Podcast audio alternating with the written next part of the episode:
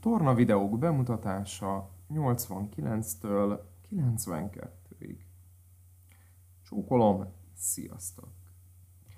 Amíg csak a fizikális térben vállalkoztam, nem éreztem, hogy ennyire telne az idő. Talán a digitális kereskedelem időigényesebb, bizonyosan az. Ellenben továbbra sem érzem nyomásnak azt, hogy hétről hétre új torna videók készüljenek számotokra. Ötlet pedig van bőven. Halkan mondom, hogy közeledünk a századik videómhoz, ami tartogat meglepetést, de addig is nézzük, hogy milyen négy új videóval leptem meg az előfizetőimet. 92. Elcsigázva. Z-funkció. A múlt héten már olvashattátok a blogon, vagy hallgathattátok podcast formájában a legújabb bejegyzésem a Super Slow technika kapcsán. A videó ezelőtt a módszer előtt tiszteleg, és persze norbisan újraértelmez és feldolgoz. A leforgatott videót kipróbálók újszerű izomláz utóérzetéről számoltak be, nem ok nélkül. A miértre a blogban megkapjátok a választ, vagy még jobb, ha végig csináljátok a programot. 91. Mozdulatlan erő, Z-forma. A 92-es videó fókuszában a mozdulat lelassítása állt, és a lassúságban rejlő erő megtapasztalása. Ebben a videóban a mozdulatlanságban tesszük próbára az erőnket, a hajlékonyságunkat, az egyensúlyunkat.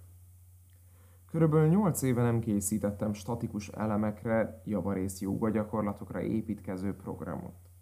Izgalmas volt a kirándulás ebben a műfajban is. Nem ez az első torna videó közül, amit nagyon szerettem volna elkészíteni, és nem is az utolsó. Az egyik szívemnek kedves egykori vendégem, jelenlegi online előfizetőmet idézem. Csodálom a kimeríthetetlen ötleteidet, el se tudnám képzelni, hogy az eddig, eddigiekből összevágott videókat tegyél fel. Sokszor mondtam, hogy az módszer attól működik, hogy nincs kész, vagyis nincs, ami megfogja, így mindig aktuális meggyőződés lehet a szervezőelv, önmagát megkötő nagyszerűségérzés nélkül.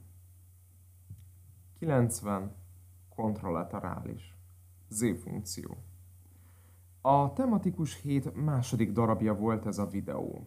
Olyan gyakorlatokból válogattam, ahol ellentétes karláb indítja, a lehető legtöbb síkot bevonva a mozdulatot. A sokoldalú átmozgatás garantált, szakmailag pedig igen izgalmas megoldás, hogy egy klasszik Z-órával szembeni elvárásokat maradéktalanul teljesítse. 89. Unilaterális Z-forma.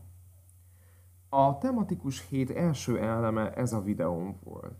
Egy igen embert próbáló program lett a végeredménye annak a gondolatiságnak, amikor minden gyakorlat a ráhangolódástól a levezetésig kivétel nélkül egy végtag dominanciájával valósul meg a legkülönfélébb testhelyzetekben, míg a másik három ellentart, megtart.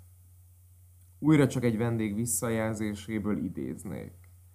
Nem tudnám megmondani, hány kedvenc videóm volt eddig. Ide tartozik azok a csodálatos állatok is, nem beszélve az unilaterális és kontralaterális videókról, amik kimerítettek, de a hátammal és még csodát tettek. Ezekért a visszajelzésekért különösen érdemes dolgozni. Innen folytatjuk.